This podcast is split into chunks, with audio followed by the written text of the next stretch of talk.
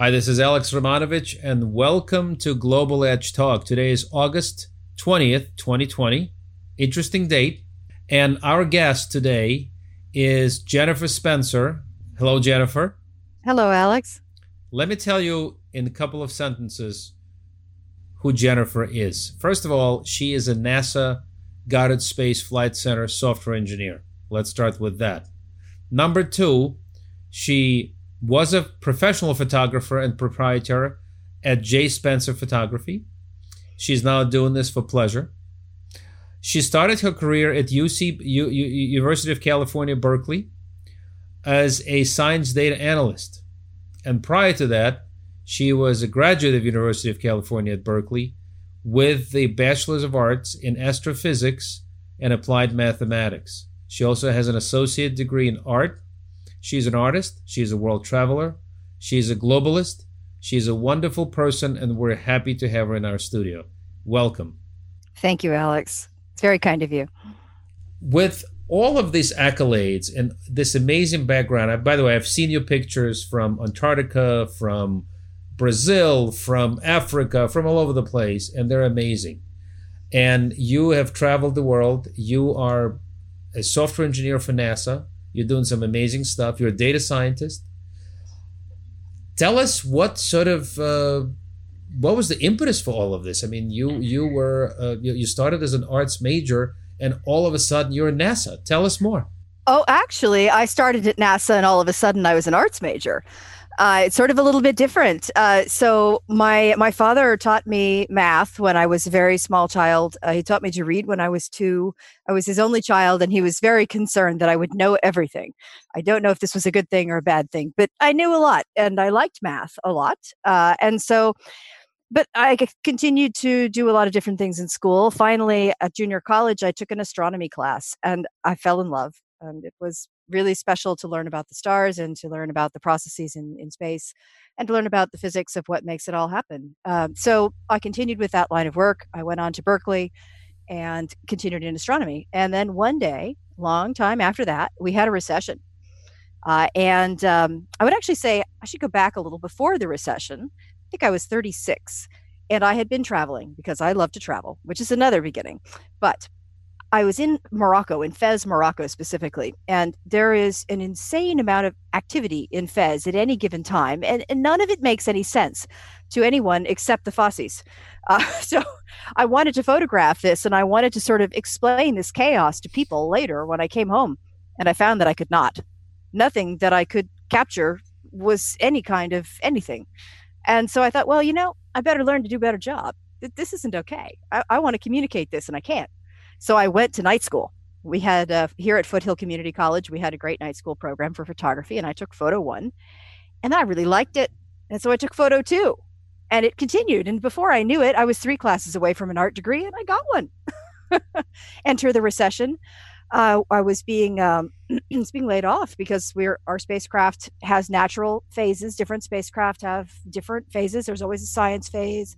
There's always a pre-launch phase where there's a lot of money and everyone is gearing up to do everything. And my part was finished. So I was a space person without a spacecraft.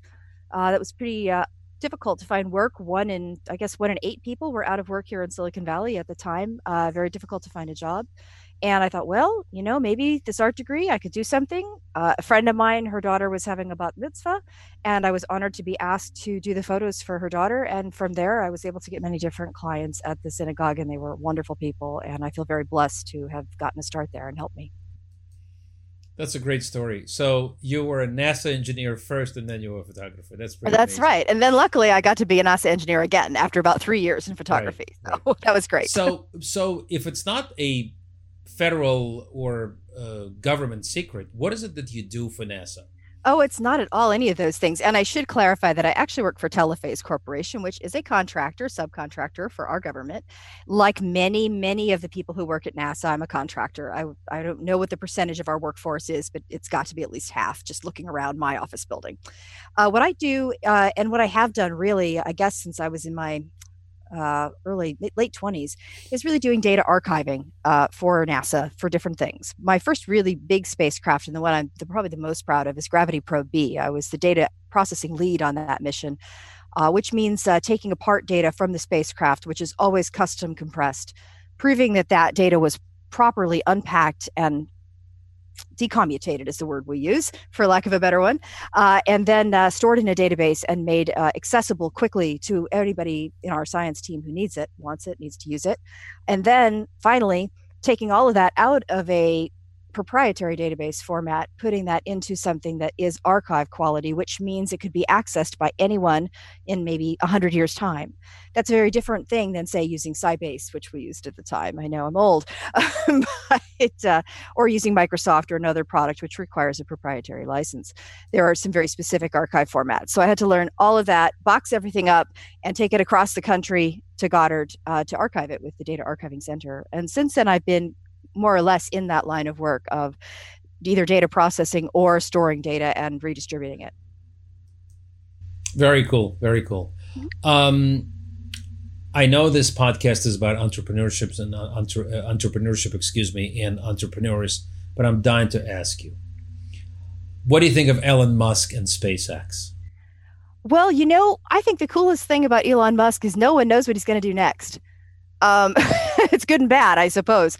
But I'll tell you, uh, the fact that he's bringing that kind of innovative spirit to um, space work into aerospace is very exciting. I think it's wonderful. Uh, I love it that NASA is working with him. You know, they're working on NASA grants to get their uh, project uh, up into space, and we're a partnership with SpaceX, along with two other uh, aerospace companies, uh, in particular, on this type of privatization of rocketry uh, NASA's decided that you know this is stable enough work, enough is known about it that we could entrust this to private co- companies and get their assistance and get their innovation. It's time for that, and it's great that he's there. So I, I'm I'm excited to see what he's going to do. I love the bit with the Tesla in space; that was great. But I guess the best part was when he landed the rocket again on the ship. That was awesome. absolutely, absolutely. Yeah. and he certainly is one of the top entrepreneurs that this country has ever produced. Oh yeah, and he's doing wonderful things for the valley and for, with Tesla out here too. Yes, absolutely. Um, let's talk a little bit about your travel. Um, sure. You've been in how many countries worldwide? Well, I count. I counted for our podcast because I thought you might ask, and yes, it's of course it's fifty-seven plus Antarctica, wow. which is not a country. wow! So you've been to fifty-seven countries plus.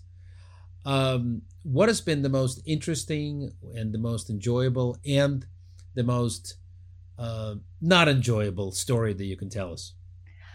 Oh gosh. Um, well, you know, I guess I would have to say, I, have of course, when you travel, you see beautiful things and marvels, and it's incredible. But I guess the most touching story to me was Tanzania. Um, I got sick in Tanzania. I was in Zanzibar and I ate something that I shouldn't have, I think, uh, off of a dive boat. It was hot and it had been sitting a little while, and boy, that was the end of me. I didn't feel well. I was stuck in Zanzibar for three days trying to take the antibiotics they gave me, which were insufficient to tackle this particular problem. Mm. Uh, I got on the ferry. I was so ill coming home for two hours to get to the capital because all I could think of was I need to get to the capital. And I got back to the hotel I had stayed in previous to going to Zanzibar. And I met a couple of Swiss ladies, and they said, You know, when was the last time you could keep any water down? And I said, Well, it's been almost 36 hours. And they said, You should go get help now and it turns out they were journalists working on health clinics in in Dar, Dar es Salaam, which was shocking. I mean, what were the what were the odds of my luck there? I told the hotel, listen, I think I better go, and they said, well, it's after nine, it's dark, and in Tanzania, that means you know someone will probably kill you on the way there. Um, oh boy. That's a risk. Yeah. So they said, Are you really sure you have to go? I said, Yeah, I think so. And I explained about the water.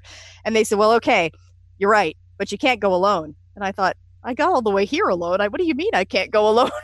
but they insisted. So I let them insist because I was sick. Who was I to, to argue with anybody at that point? And they sent two young men with me. Uh, one of them was the uh, son of the manager, and uh, the other one was his friend. Um, and the and the three of us got in the, ta- the taxi that was willing to to take us, and we went to the Aga Khan Clinic. And I, I don't know if you know much about the Aga Khan, but he has wonderful clinics all over Africa and many places of the world.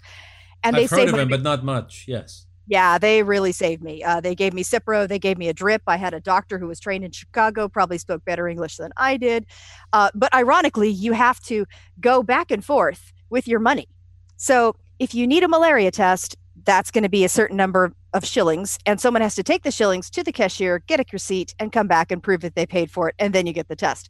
And this goes on for every single thing: a bed, an IV, a conversation and this is with the inside doctor. of a hospital. Completely, you're lying down and sick. Oh, my and you- goodness. yeah, so I don't know what happens if you have to have your appendix out. I, I don't even know.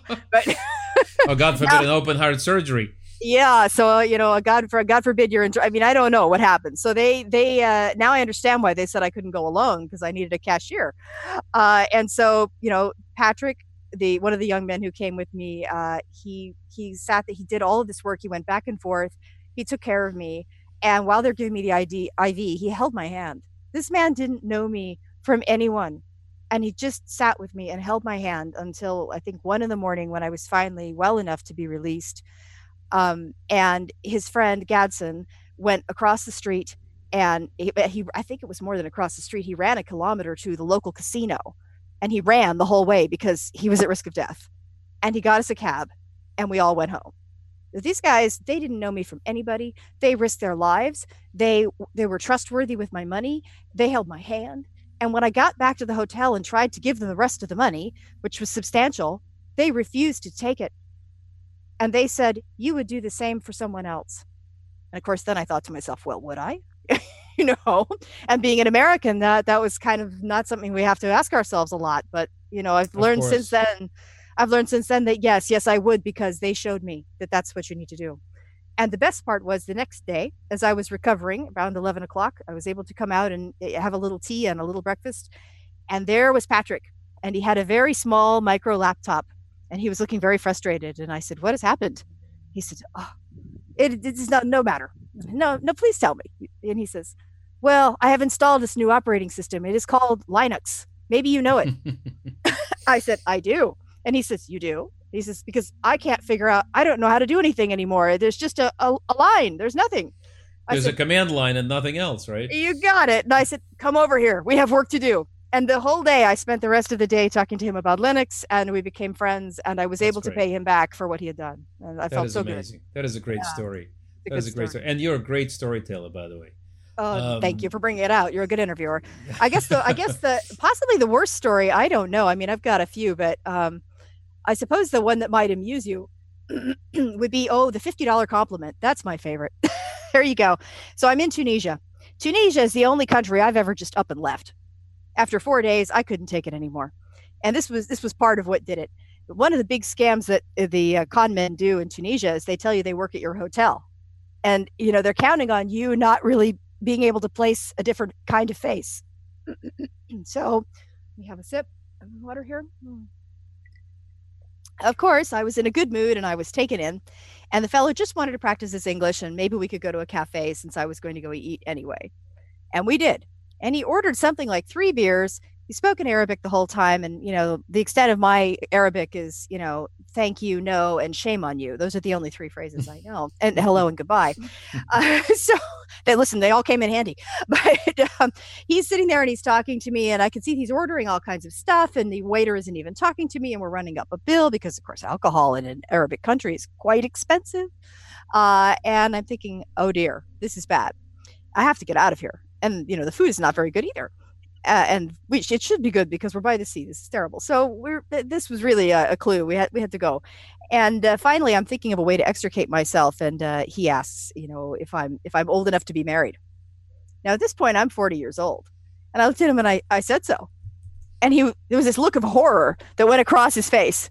Oh God, what have I done? She's 40. Oh, you know, he was he he was clearly disgusted. And I looked at him and I said, "Well, what are you? 35?" And then he was horrified and he says, "I'm 23." But he'd done so much hard living, it didn't look that way. Oh my! So- oh my! So so there he is, and he's trying to change the subject and keep this con going. And I waved to the waiter and I said in French, you know, excuse me, we need the bill and we need it now. I don't need any more of this. Let's finish. It's done. So the waiter looks at me and he looks at the guy, and I look back at the waiter and I gave him a glare and cleared my throat. And he came back with the bill and I paid it. And it was a fifty dollar bill. And in Tunisia, I assure you, in Tunis, that is a fortune. That's a lot of money, right? Oh yeah, but let me tell you, the fact that he didn't think I, the fact that he thought I was 27 or 28, which is what he told me, it was worth the 50 bucks. Very interesting story. Um, let's talk about entrepreneurship. Of course. Um, even though you work for one of the largest organizations out there, NASA, federal government. Mm-hmm. You've been a photographer. You've done some interesting work for the university. You've been in academia, and uh, your career, your the work you've done, can easily be claimed or uh, categorized as entrepreneurial. What is your advice with all the COVID and post-COVID stuff that we have right now? With the um, uh, a very interesting year for the elections and anything else that's going on around that. What is your advice to a young woman or young man, so to speak, um, anyone in the world for that matter, on how to pursue an entrepreneurial type of a venture or what to concentrate on, what uh, traits to have or develop what is your advice? This is a very difficult time. Um, I think one of the interesting things that we're seeing out of this hardship is a redevelopment and a reaffirmation of community.